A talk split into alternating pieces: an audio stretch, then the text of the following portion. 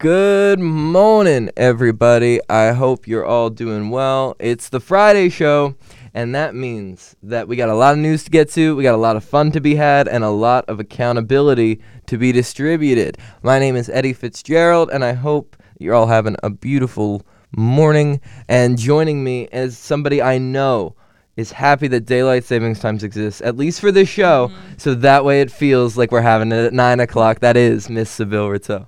Yeah, I mean, I'm happy that daylight savings exists, but like I didn't notice it happened until like yesterday. Oh, really? You didn't feel the effects? No, I never feel the effects. like, What? not in the way that other people do now. Oh, I I've been I've been good over these past couple of days. I gotta tell you. No, I don't know. It's like I always find out like two days after, and I'm like, oh, I'm supposed to feel less tired. You're just always tired. Mm-hmm. Always tired. Sybille Rateau, always tired. We got a lot to get into today, but I hope that you've been doing well, Sybille. Uh, a- and, we've got, you know, finals coming up, semester coming to a close. We were just talking. We only got like a couple more shows, maybe a few more weeks of this morning wake up call business, and and then we'll be we on break. And some of us will be back on the morning wake up call, others won't, and then we'll be back in the spring. So we'll see how that all turns out.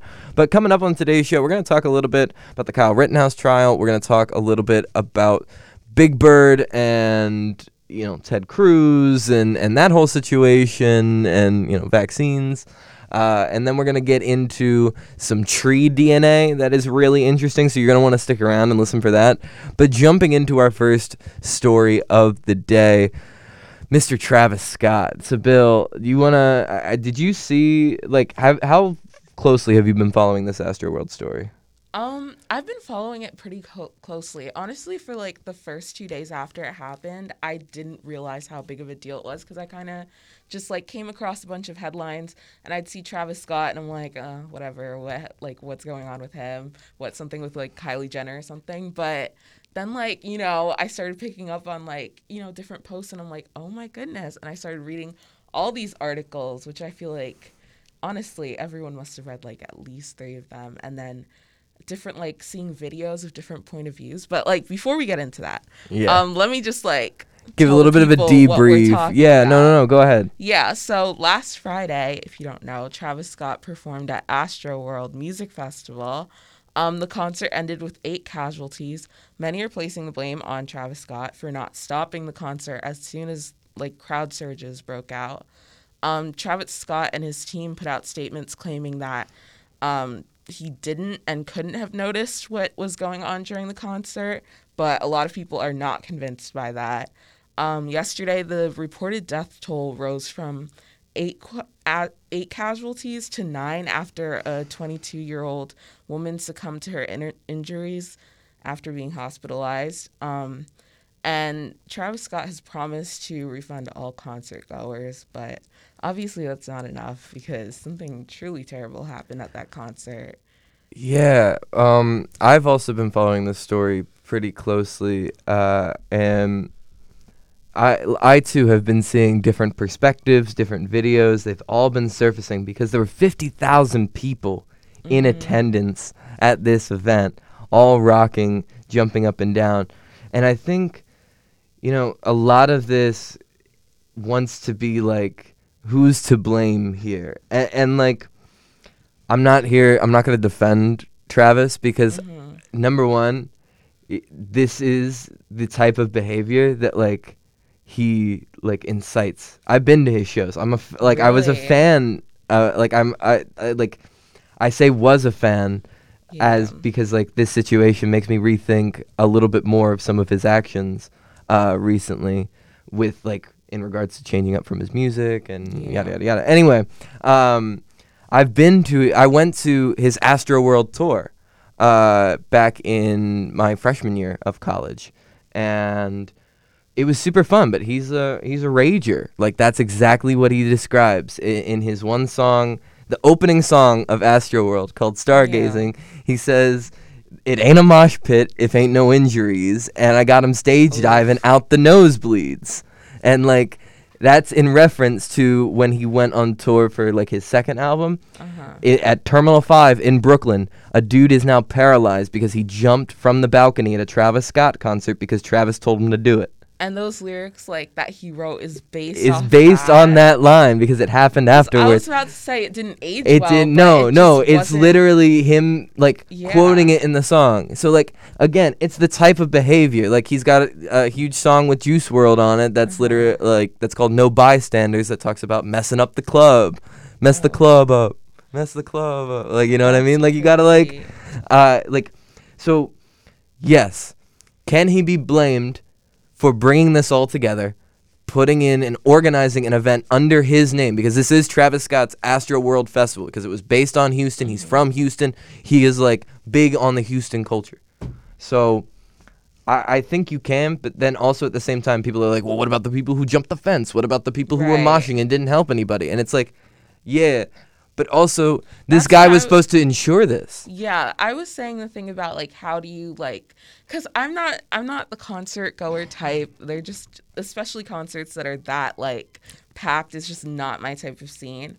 So, it was hard for me to understand like how so many people could just like, you know, literally like stampede over like other people. Um, and I was literally having this conversation with like my friend yesterday, and he was like, "Well, it's also not everyone was like. Sometimes you can't control like being pushed forward when that many people are rushing forward.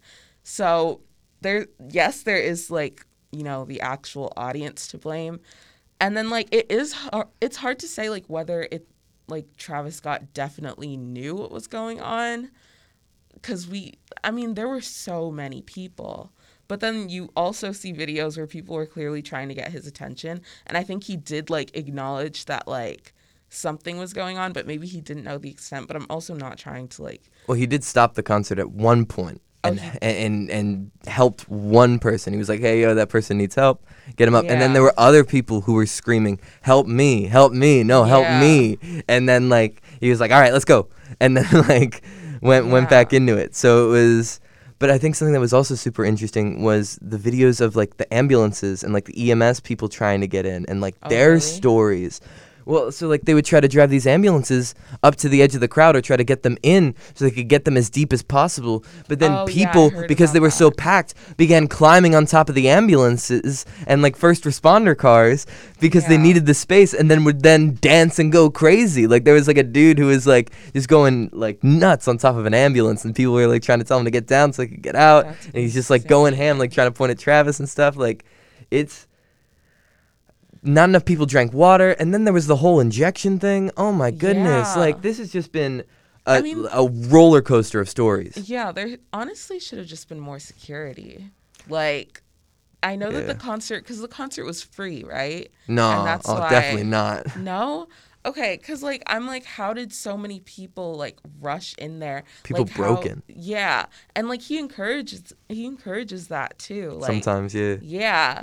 Oh there's been moments where he's like had security guards like thrown like thrown out of like his shows and like yeah things like that like he's been I don't know. It's it's the persona, right? Like that he's Mm-hmm. like trying to rage, trying to have a good time, trying to mosh, trying to party. Like that's his that's his MO.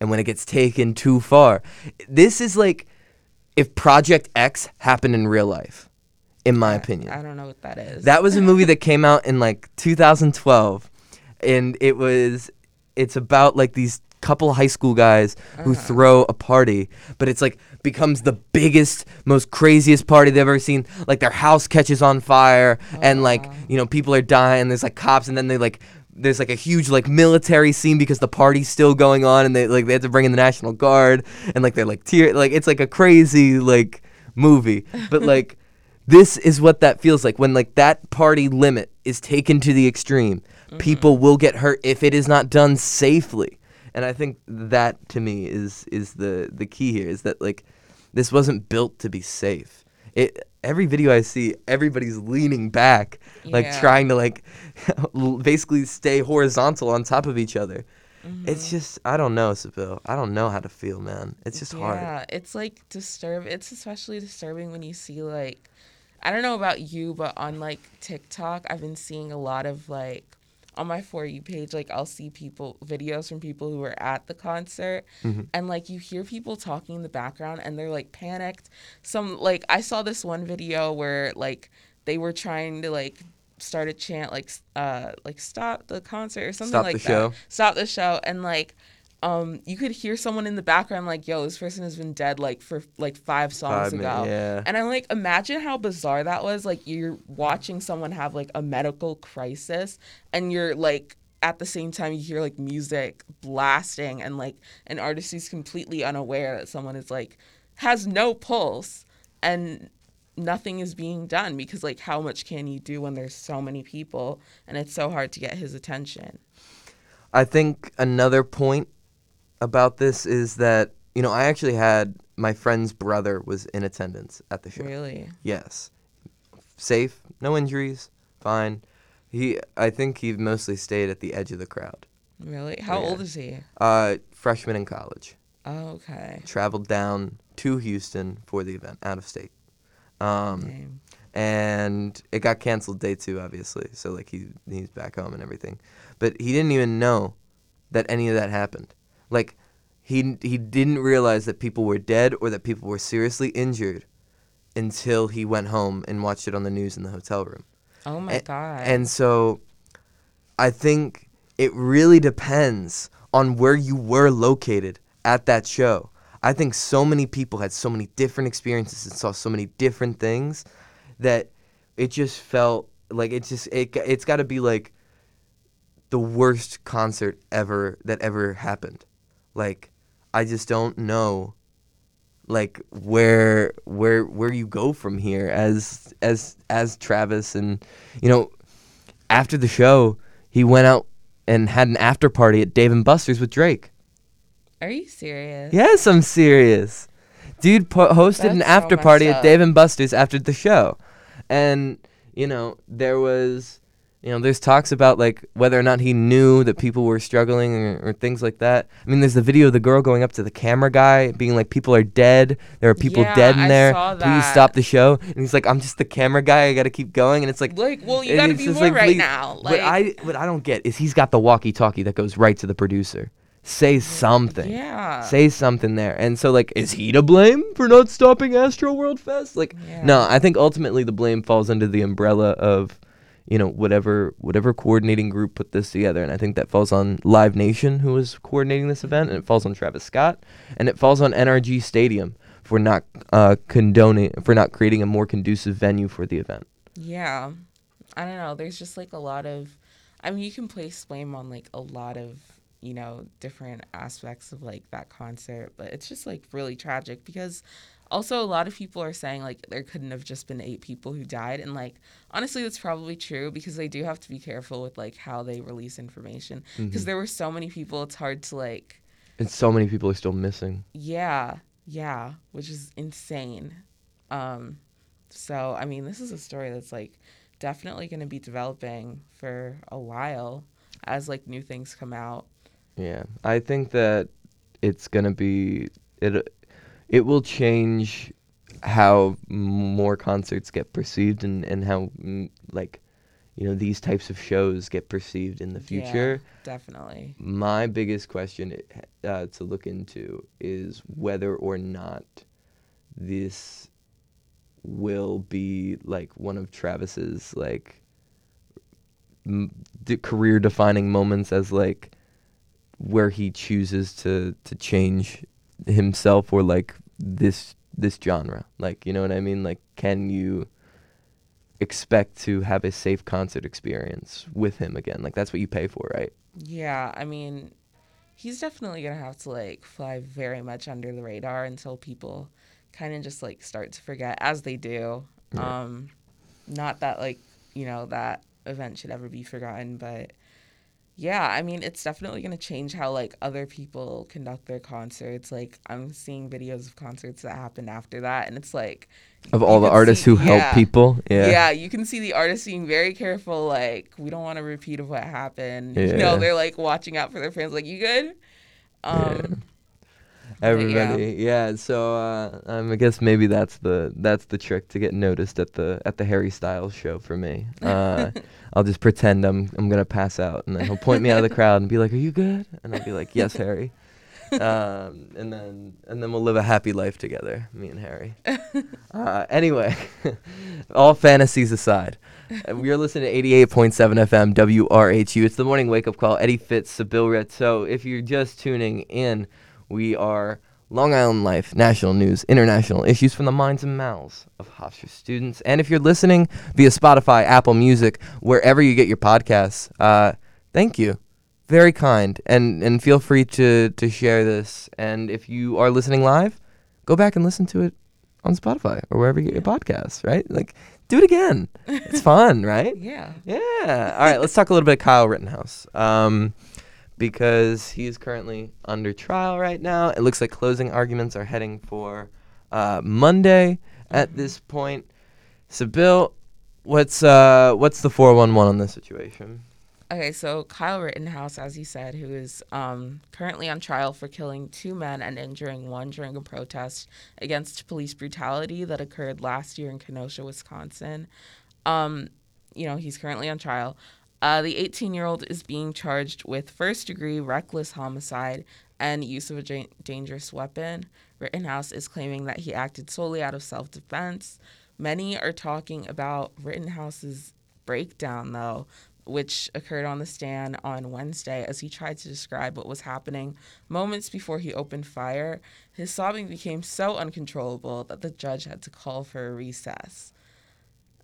You were saying this before. I mean, Eddie, talk about like how you feel about the whole thing because you were kind of talking about it before. Yeah, I, I was. We were talking about it a little bit before the show. And listen, like, this is an 18 year old um, who I believe was 17 at the time, right? He was 17. Right, yeah. So he was 17 at the time to, again, go over the timeline of events. He does not live in Kenosha, Wisconsin, nor does he live in the state of Wisconsin. He drives across state lines with an AR 15 that he is not legally allowed to own at the age of 17 or carry across state lines at the age of 17 Or shoot people. or shoot people with at the age of 17. 17 and so he goes to these um, to these protests that were that were in the sh- uh, wake of the shooting of Jacob Blake I believe um, and he goes and he's seen taking photos uh, with numerous people uh, in one photo in particular the one that's been probably the most surfaced he's holding up uh, a circle with three fingers pointed up, and that uh, for a lot of people is a uh, white supremacist uh, dog whistle. Right, In that sense, um, there is a W that gets made with the three fingers, and then I, I mean I don't want to go into that, um, but anyway, uh, and then afterwards, after that gets taken, he goes and he says that he wants to go and protect buildings and businesses from arson and looting and and all that. And then a scuffle unfolds and he kills two people and injures a third. Um, he got attacked at one point, and he said that he felt the gun slipping away from him, and in that moment he fired a shot. Uh, that was his. That's his first shot. That's what he claims. He claims it was all in self-defense and that he was just trying to defend himself. Um, then you know he, like you mentioned, he goes and he cries on national TV. Mm-hmm. Um, and I don't know. I've I've got a couple of lawyers in the family. And I've seen my fair share of court TV. This, I, and you know, once again, all thoughts and opinions stated here on 88.7 FM do not reflect those of Hofstra University, 88.7 FM, the Board of Trustees, or the university as a whole. Now, it feels like he gets very good coaching before he takes the stand because he does not have to take the stand. He knowingly acknowledges to the risk of testifying Right. and testifies anyway, and then goes out and cries uh, when describing the events. But when he's describing them and then he starts crying, there's like a moment where he like breaks for a second and like looks over at the jury and then continues to cry. And like I'm not gonna like conjecture on that. Like I like he could have been crying for the whole time, just taking a breath, whatever. Like it's all good, but that's the way it looked out on tape. And then again, you know, if you want to point yourself out to be the victim eh, of this situation, right? Like that you were a victim in self-defense that you didn't mean to go out there and, and kill anybody and that you're just you know a kid that's just trying to get by who's now on this national trial and you know you don't want all this spotlight you know maybe you don't commit you, you don't get caught doing what you did and i think that that is something to me that there was a big big very interesting quote in the CBS News update piece from the girl who got injured uh, from him, and and that was and that was interesting. This was Gaige uh, Grosskreutz, who was shot and wounded by Rittenhouse on Thursday. This was when he got uh, when he testified. Um, said it was difficult to watch Rittenhouse testify. Acknowledged carrying a gun. He acknowledged that he was also carrying a gun that night. So like the instance was Rittenhouse thought that he pointed his pistol at his AR-15, pointed uh, pointed his pistol at Rittenhouse, and so then Rittenhouse attempted to fire and to shoot in self-defense, and he injured him. Um, this is actually on uh, Good Morning America, not testimony. Uh, I think uh, anytime you see your would-be murderer on the stand, it's almost emotional. It's always going to be emotional. To me, it seemed like a kid who just got caught doing something that he wasn't supposed to do. More upset that he got that he was caught, and less upset about what he had done. I think the most important thing to remember is that Kyle Rittenhouse was an active shooter. He murdered two men, and he attempted to murder me. Yeah. And like that to me is the most da- like damning piece of evidence. Like uh, out of this whole thing, out, out of anything, this is a eyewitness who literally had his hands in the air on video, not pointing there because there was Yeah. body cam footage again of this guy, and again Rittenhouse I think was scared. Was put in a posi- position to be scared at the age of 17 by himself, alone, with a gun. And then you know, we talk about this all the time. You know, if you're going to be scared, like we talk about police officers being scared and shooting uh, unarmed people. You know, if you're going to be scared in this position, why did you go to the to the protest in the first place, and why did you go and bring the AR-15? Yeah, and like that's my thing. like, you don't you don't do both of those things in conjunction without thinking that you might have to like cause trouble. I don't like I like Yeah, I mean, I also had an issue with like how the judge was very clearly like um acting as if like he I don't know, like when he started crying, the judge was a little too sympathetic to the point where he did seem like partial. Like I'm not seeing a lack of bias in this. It feels like the judge is acting almost at like some like father figure in this. And I'm like, yeah, he's young, but he's not a child. yeah. Like he doesn't need to be treated like some, you know, baby victim who needs to like when he called for the recess, like he was mm-hmm. like he was just too soft with him and I'm like this dude like killed people. He put himself in in, in a situation where like he knew he brought a gun and like they're like, "Oh, well, he's like I just brought a gun for protection, but I didn't expect it." So what were you like what were you bringing it for prote- protection from if you didn't expect things to escalate to like the way they did? Right. And, and you know, he, he talks about how he wants to bring these he, he wants to play up a lot of these situations. And, and there was a I saw an interview with a former, you know, homicide attorney, like somebody who's worked a lot of like homicide defense cases. Like he said that like the only way for the jury to get an accurate depiction of or, or an accurate defense of Rittenhouse. Like the only way for him to defend himself is if he takes the stand and paints the picture of fear, right? Like if he can, eh, like this is gonna be his best defense, like i out of everything. Like a, as much as like we we are trying to like talk about it and like you know point out some inaccuracies within everything that like you know hopefully some people can see at that point. This it's a good defense though. I, I gotta say not in the sense that like it's good that like it's foolproof like solid like he he doesn't deserve to like do what happened. But in terms of the accountability and like in terms of like what laws are on the books and how things can be perceived and how certain people can get certain rules uh, in certain ways. It's a good. It was a good press conference, or, or, or not press conference, a good testimony from from Mr. Rittenhouse. I would say, uh, at least in his camp, they got to be happy about it. Yeah, I mean it's just kind of concerning, like, because I honestly like don't know how this is gonna turn out. Like I, I think he's I'm- gonna be okay. Yeah, me too, and that's tragic. Yeah, I, I, I honestly, based upon all of the and people are pointing out like the the prosecuted the prosecution is like trying to like be way too hard on this kid and they're like trying to like really grill him and everything like that. He killed people. Of course yeah, man, like, I I don't know what else to tell you. Like this is people want to know what happened. The families want to know what happened and we need to decide if this person is responsible for the murder of two people. So like obviously you would want to know whether why he brought the gun there or why he, you know, um felt different things at different times and then felt di- uh, different things at those same times with different testimonies and different points in the video uh, that was to, that was shown. But I don't know. I think that ultimately it's just going to be.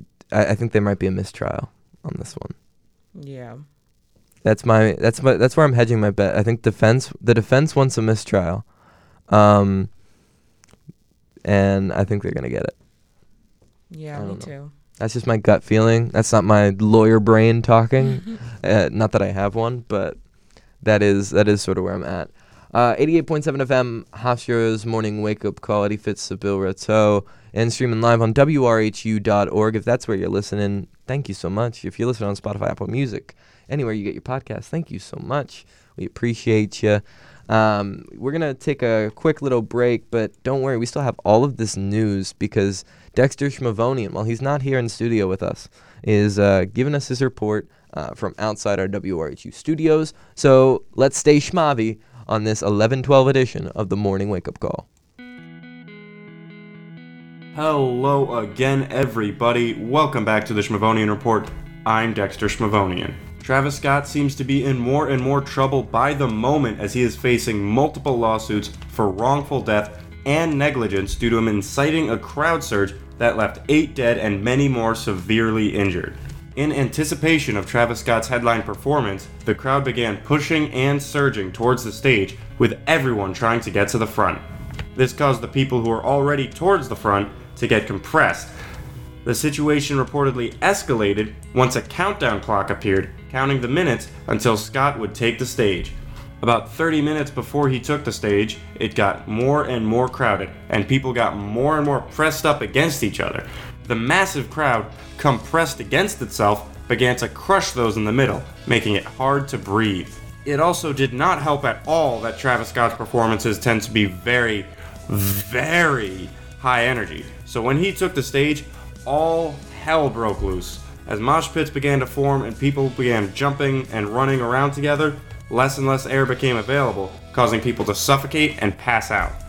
The massive size of the crowd also made it nearly impossible for people towards the front to escape, meaning they were essentially stuck there, holding on for dear life. A total of eight people, the youngest of which was 14, were killed at the concert. There was also reportedly someone in the crowd who, quote unquote, went crazy and began injecting people with some sort of drug, which could be another factor in the tragedy. Scott, however, did reportedly encourage his fans to storm the stage, which kicked off the chaos, and also, he did not stop the show despite pleas from fans. Oh my.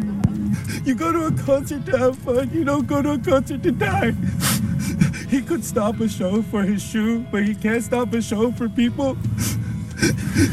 It was it was upsetting. It was sad as seeing people get thrown left and right, stop girls, guys, everybody, little kids. Some are also placing blame on site planning and site layout, and safety barrier designs have also been called into question. An expert in crowd science from the University of Suffolk, Professor Keith Still, claimed if you're planning for any event that has a high energy performer, such as Travis Scott, then I wouldn't have used the design they had. one of many lawsuits filed against Scott and event promoter Live Nation was brought on behalf of five total plaintiffs claiming to be injured at the event. The lawsuit also points out Scott's history of reckless behavior in his concerts. Notable examples would include when in 2015 he was arrested on disorderly conduct charges in Chicago for telling fans to rush past the stage barriers, with there being a similar incident in 2017 that led to a fan being paralyzed after being pushed from a balcony.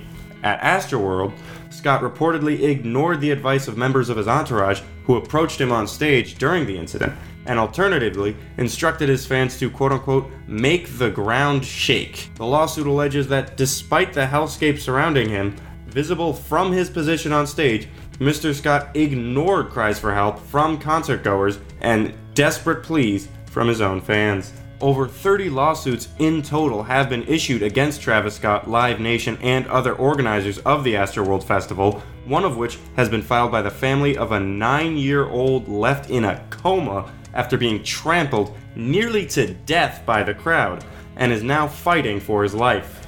Ezra Blunt was reportedly stepped on and trampled, as surrounding crowd members were busy lifting up unconscious bodies of their friends as well as strangers and surfed them over the crowd, hoping to send them to safety.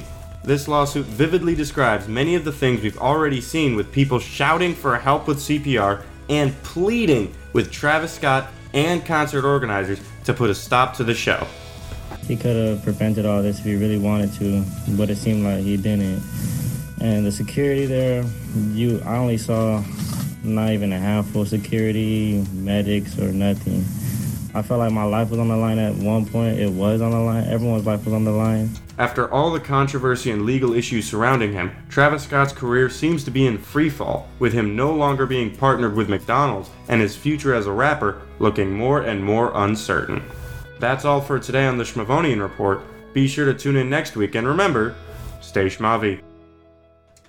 Well, thank you very much, uh, Mr. Dexter Schmavonian. Wish you were here in the studio talking with us a little bit more about the Astroworld Festival.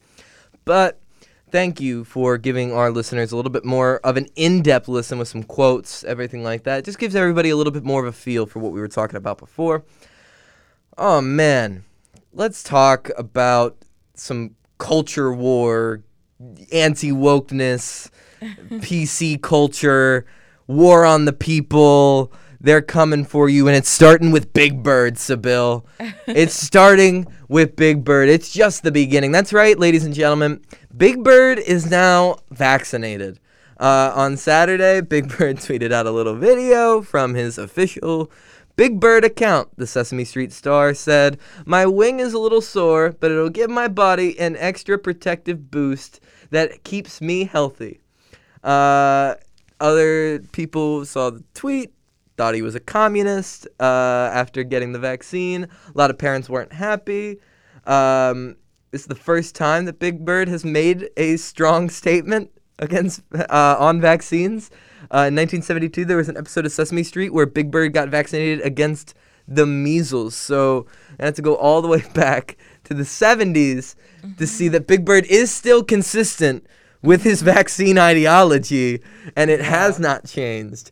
Uh, however, that has not stopped the conservatives um, from complaining about PC culture or this indoctrination entering into children's media, especially when it comes to to vaccines. And Sybille, I gotta get your take on this. How do you feel knowing just, that Big Bird is vaccinated? It was bizarre to me that this was like this was such a huge deal, like such a huge deal that so many like news outlets are covering it because it got such a huge reaction because a fictional oversized yellow bird said that he got vaccinated.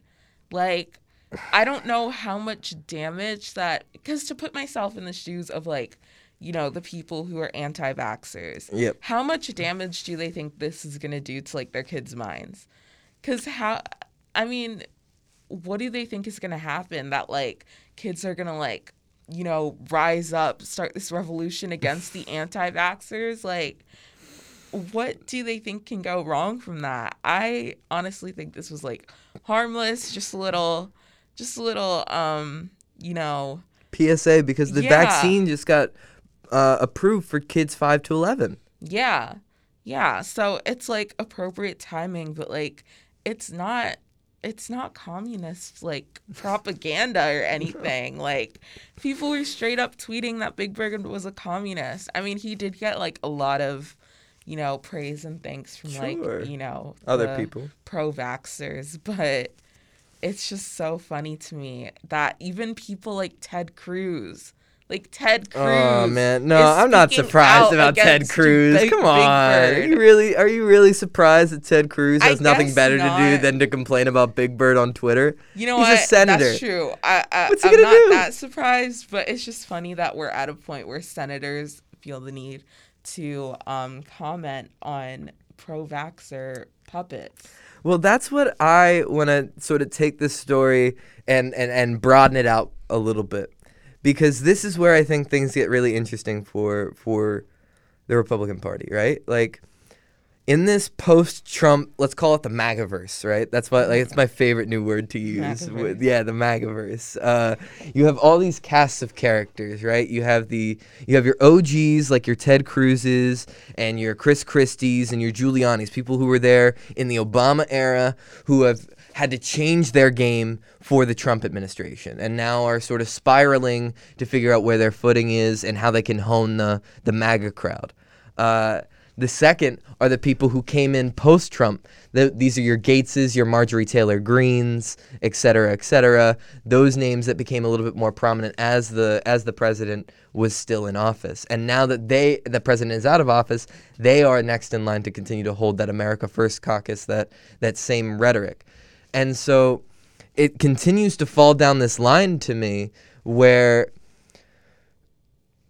it's there's such a lack of policy now on the GOP side that it becomes a, a culture war. And, and this is what I was alluding to before that, like, the only thing that the GOP has right now in terms of policy is stopping anti wokeness, right? Like, that's their whole thing. They want to stop the liberal media, the mainstream media from from indoctrinating our youth. And so like when with Ted Cruz doing something like this, yeah, it's dumb, it's silly, and like what are you doing, Ted Cruz, talking about Big Bird?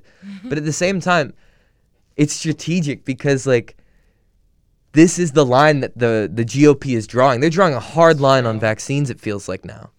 Yeah, I mean everything is like about anti-vaccines. It's just like crazy to me how you know everything is like politicizing, polarizing. Even a bird that doesn't exist saying like it's literally it's not even like a cartoon character. Like he's straight up a puppet. It's like a costume, a- man. a Muppet, whatever. Like I I don't I don't understand like why certain things have to cause such a big deal, but like I get what you're saying that like, you know, if you want to gain support from, you know, other conservatives, call a Muppet a, a commie. communist. Yeah. Yeah. Get him. I, I it, and you know to this point, I think that if they're gonna continue to draw this line, it's just gonna get worse and worse, and and more people are gonna get sick, and more people are gonna die, and Yeah. it, it- you know we're we're what over 700,000 people have now died uh, in the US almost or at least close to it um, from COVID-19 and that's still a scary number and it's just it feels like we're just treading water like we're just trying to like get by and get through it and just see what happens like we're just letting it rip is what it feels like I wonder what kind of reaction though Big Bird got in 1972 Yeah. when he like when he he or she Oh, it's a he. It's Big Bird. Yeah. Oh, he. yeah I, I I couldn't remember for a second but um yeah I wonder what kind of reaction he got like when he got the shot for um measles Something tells me that there wasn't so much polarity on the measles vaccine. Um, There and- is now yeah, it's it's, and again, I think that it's symptom of of the politicizing of the virus, right? Like we we really in this country just said, all right, um, we're gonna divide this line on the party, and if you are on this side, then you are believing in the vaccine, you believe in the masks, you bel it's like an all or nothing deal, right? Where I I don't know a single person who's like in the middle on this. Yeah. You know what I mean? Like you're either one way or you're the other, and I, I don't know. If you're in the middle, text me, email me, let me know. I want to know what you. I want to know if you exist because Yeah. I. It feels like we're not hearing anybody's voice, and it, we're just hearing the people who are the loudest right now.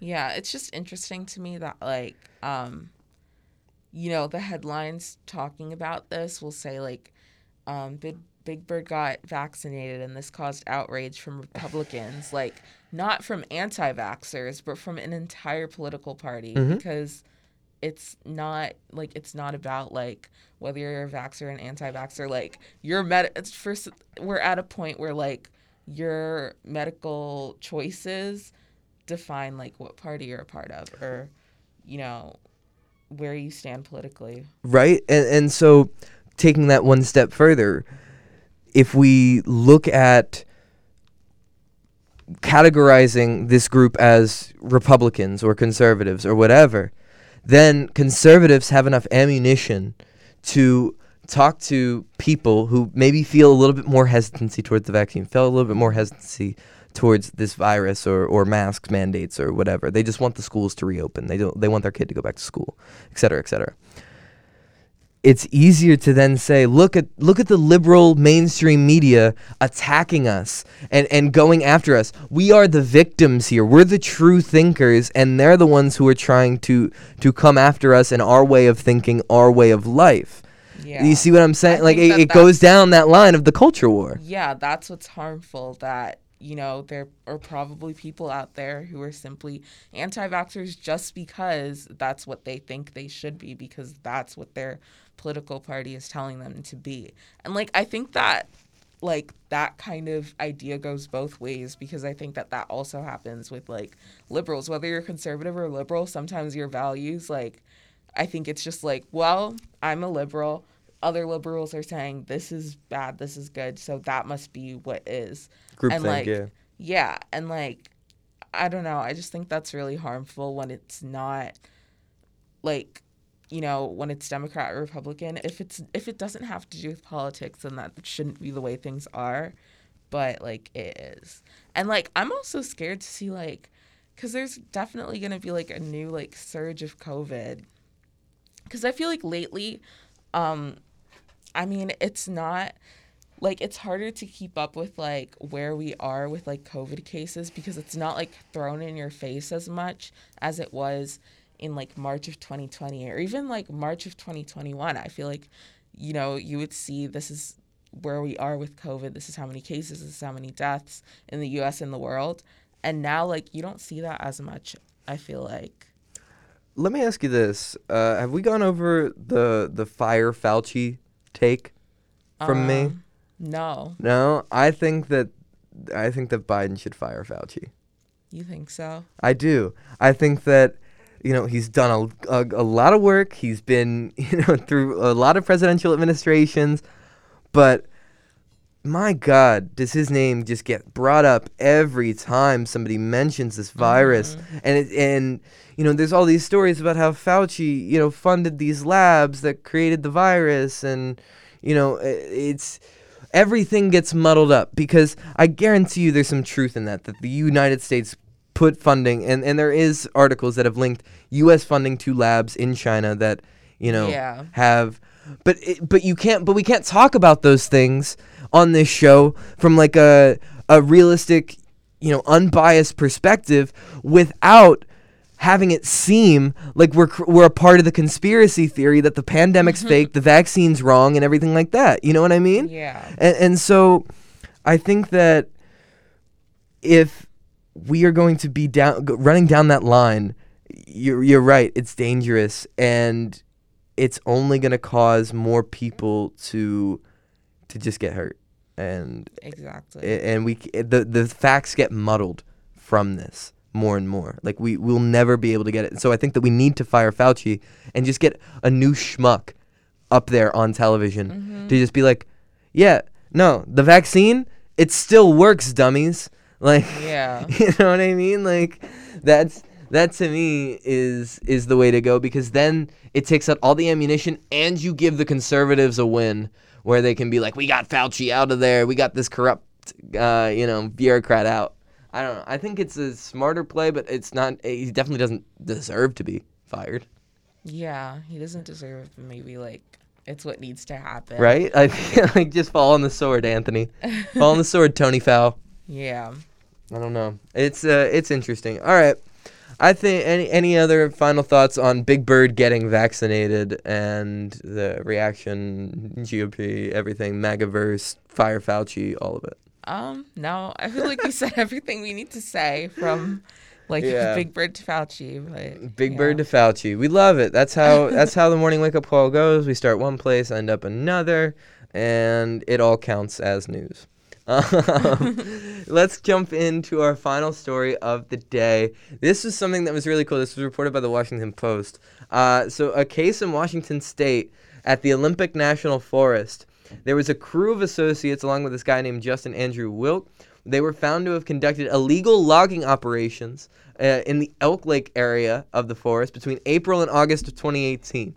So they removed, you know, these huge maple trees, and they use them pr- to produce musical instruments such as violins and guitars. They forged permits to sell wood, according to a statement made from the U.S. Attorney's Office in the District of Washington. So Wilkes has been sentenced, uh, was sentenced uh, earlier this week. Uh, it was on Monday. And at the trial, this is the part that I think is crazy, Sybille. They used tree DNA. Tree DNA, man. So they took the wood samples that they used to sell to these people and they tested it back with the samples from the national forest and the tree DNA read as a match, which is crazy to me. It, it- they brought Yeah. in uh, an agricultural department forest service, uh, a geneticist, and the jury concluded that Wilkes sold to local mills uh, and that the wood they used was stolen. And the DNA evidence had also proved that Wilke had unlawfully harvested, harvested and sold wood from seven other maple trees, but the precise location of those trees have yet to be determined. So this man is just running around collecting tree DNA. Yeah, I just think it's like kind of interesting that like this is such a huge crime, but it was done to sell instruments. Like Yeah. it was for some underground instrument um industry thing and like I just think that that's really funny because like you lit like it's a it's a pretty big crime. And it's for what? Like for what? yeah, man, they're taking down trees like in a national forest, which, yes, as you mentioned, is uh, a crime. He'll be in prison for 20 months. 20 now. months. 20 yeah, months. That's a long time. Um, it it's crazy. Like, I think that it's really cool in the sense that technology and genealogy has gotten so good that you know we can we can see all of these you know DNA strands and matches in trees that that go back from from years like this is 2018 to 2021 and now all of the all of the research and and all of this this is this is really interesting. But what's even more like crazy about this story dude set a forest fire when he was chopping down these trees there was a maple tree that was in the forest that had a that they were trying to I think chop down. They he doesn't admit that he was trying to chop down the trees at this time, and then he doesn't. Well, he admits that he was chopping down the trees, but he doesn't admit that he started the forest fire. And according to the reports from the the wildfire, there was insecticide and gasoline likely sprayed on a on a wasp nest near the base of the tree, and then it fi- uh, they lit it on fire. Like they lit the wasp nest on fire, and then they failed to put it out, and then it consumed more than 3,300 acres between August and November of 2018, and cost approximately 4.2 million to repair. He was not charged with the with the forest fire though. Yeah, but like that's like kind of ridiculous to me. Right? Like why you set a tree on fire? Like a tree that's trees are flammable. Like how? and then he still thought to continue on with the operation. Yeah, yeah. That's a little strange. A little like doesn't seem like he thought out his uh, little scheme, his little Dude, mischief I enough. the trees will get you, man. The trees will get will you. Oh my goodness. All right. Well, Sybille, you know, we're we're rounding out the stories, but we still got some time here on the show today. Uh, I, I want to talk to you a little bit more just about how you've been feeling. How you, how, how are you doing? We've been having a, a lot of time here talking about the news and talking about other people and holding people accountable. Let's have a, a nice, healthy conversation with each other. Like, are you doing okay? Are you like on the radio? That is like, Yeah. Are you doing Are you doing okay? Like, uh, how are how are things with with school, with life, with everything? Like, you are you content right now? Um, yeah, I guess at the moment I am. I mean, we're college students, so it kind of just goes up and down with how well Right. we are. I like I'm not even gonna lie, like last week was overwhelming, but this week was okay. Like it's just you know, it's a roller coaster. Sometimes you're up, sometimes you're down. You f- But, yeah. Do you feel like that um, happens a lot? Yeah. Yeah. Yeah. But like it does with everyone. Like all Yeah. college students go through it. So I'm just like Yeah, I'm not like trying to be like, oh, you got problems, Bill. You want to to get that checked out. I was just, uh, I was just curious, like, cause no, I feel that too. Like, with with pressure from assignments, you know, coming out here, yeah. uh, and doing the radio, it, it just, you know, working. It can be uh, a lot on the young brain, and and sometimes you just need that day inside to like recoup yourself, and sometimes you get that day, and other days, other weeks, maybe a month. Sometimes you don't get that day. Um, Yeah. But I but I got to like, I don't know. What have you been doing? Anything interesting? You have any plans for the weekend? Um, not for this weekend. I don't know. I'll just like kind of see what happens. Like, Ooh, La- just a just a vibe lax day, you know. yeah, I might go out. I don't know, cause like last weekend I was so exhausted. I literally stayed in my room the entire weekend. but um, this weekend I don't know. Maybe I'll we'll see what happens. Yeah, but I'm excited for Thanksgiving break. Yeah. Are you going back home? Yeah, Yeah, that's good. Yeah, just taking a taking a short little trip back to Jersey. yeah, Yeah. All right, that's fair. I think I'm gonna go back home too. Much, uh, know, to the joy of my mi familia, who I haven't uh, quite seen back at the house in, in quite a little bit of time. yeah. Um, so it'll be good. I haven't been back in Pennsylvania. Oh man, what's it been? I moved out here in June. I want to say. Mhm. I was when I when I moved in, and then I took ten days back home in June, and then did a beach week with my family in July. So yeah, it'll be since like June that I've been Wow. that I'll be back home. So almost like six months. Uh, will I'll be back in Pennsylvania? it's tough, so man. I, look. I, I, I, I'm the produ- I produce this show. I'm the technical director of Morning Wake Up Call. I'm here all the time. I am, you know, I do the pro take, which is also today, 4:30 to 5:30. Please tune in. We appreciate you if you want to get your sports fix with us. Um, it's not on Spotify, but it is live and here, and I work on it, so that's cool. um, you know, I'm calling games, and you know, I got my got my other job out here waiting tables. Um, so it just it gets tough sometimes to, to try and make it back because it's a four and a half hour drive, five hours sometimes. You know, I don't know. You feel like I don't especially with Jersey like being like relatively closer. Do you feel like it's easier for you to just like go home for a weekend if you want to?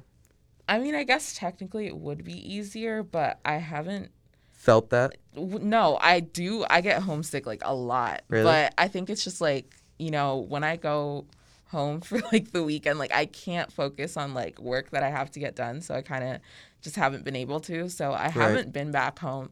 Like when I left for school this semester, that was the last time I was home. Yeah. So yeah, like I haven't seen my well, actually I saw my mom for like 5 minutes um like a little while like a month ago, but then like my brother I haven't seen him in like since since uh since I came here for the semester. So like yeah. Do you uh, like now how I mean we you've been on campus for a little bit now. Do you feel like you go home like on a relatively like decent basis like during the semester or like had like had you in the past or like and like it just hasn't Um, come to fruition this semester? Like, No, I feel like even like freshman year and like sophomore year, like I maybe would go home once in the semester. yeah, me too. Yeah, I'm not like back and forth like a lot. Yeah, I know some people who go back a lot. Like, Yeah. and and, and you know, Hofstra has a lot of commuters from you know Long Island, New York, but like I know people from who like go back to like Pennsylvania and like New like deep Jersey, uh, Yeah. as like uh to to just go back for a weekend. I don't know how you do that. Like to like to me, like I I, I agree with you. I can't focus whenever I go back home. Like I have to like I really just like lock myself in my room and like really try and then I just don't um for a lot of it. But I did during like when we were when we were in that big pandemic swing back in April Mm-hmm. last year.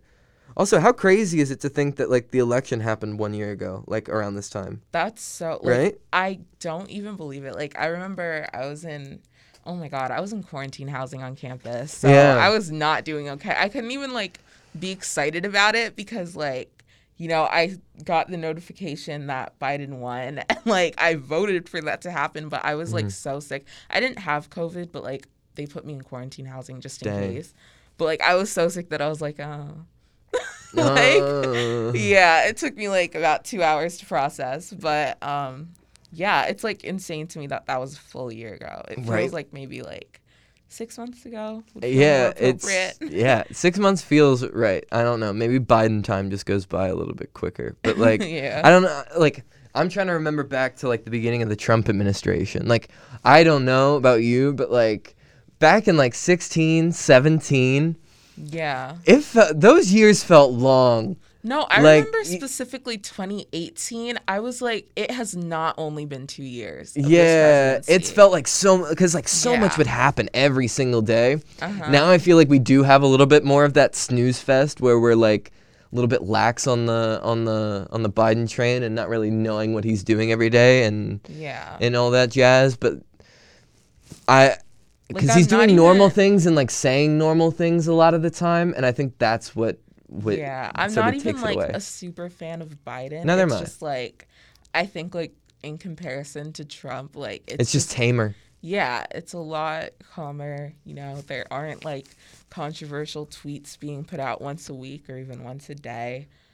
Um, That's fair. so Yeah, I don't know. I I think that like it's just been been a crazy time and like to think that like we're only like a month and like a half ish Mm-hmm. away from like the year year anniversary of like January 6th too.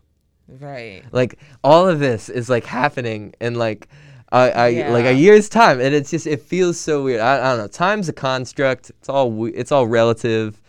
Is it real? Who knows? no, it's not. No, it's not. We made it up. Time is fake. Um, the sun just goes up and down whenever somebody hits the light switch. uh, at least that's how it's been feeling recently. It feels like it gets dark like that, like just like Yeah. super quickly. Yeah, I don't like it. Me I neither. al- like I don't like walking back from class in the dark. oh, It's it should be a crime. Yeah, and like it's especially like kind of scary on this campus because like they have all those statues and like I have a thing about statues. Oh, tell me. Come on. No, tell the listeners. Oh my god, like anyone who knows me knows that I have like a huge fear of statues. Like I don't like being around them, especially large ones like the Statue of Liberty. Free Oh my god, that's like stop. Like I get clowned about. I love. get No, I'm not on this- clowning. I just like I'm just like I've no, never heard it. yeah. understood. I I'd understand if he did because like it's such a ridiculous fear, but like I'm like extremely scared of the Statue of Liberty. It's a whole thing. Like I don't know. I would have like dreams when I was a kid, and then like those dreams caused fears, and those fears just never went away. So I don't know if I'll ever like. Like I will never go into the Statue of Liberty or Yeah. like go on like Ellis Island or whatever. Like I saw I saw it once when I was a kid and I was fine and then like after that Nope. no. Oh my god, that's incredible. Like Yeah. I, I, you know, out of all this time that we've been doing this show, and like we've talked about, you know, fears and and whatnot, and things that are the things that are scary. We never talked about statues before, so I'll have to avoid statue stories in the rundown from here on out. Yeah. Uh, we really do. I appreciate you so much, Sybille. It's it, it's I always so much appreciate you too. fun. Uh, every Yeah. week, 8 a.m. to 9 a.m. is when you can catch us Do not go anywhere. We got off the charts. That's all your hip hop music, all commercial free. 88.7 FM, WRHU. Sybille, Eddie Fitz, it is nine o'clock. It's time to say goodbye. Uh, in the words of my father, go be good out there. Go learn something. We'll see you all next week.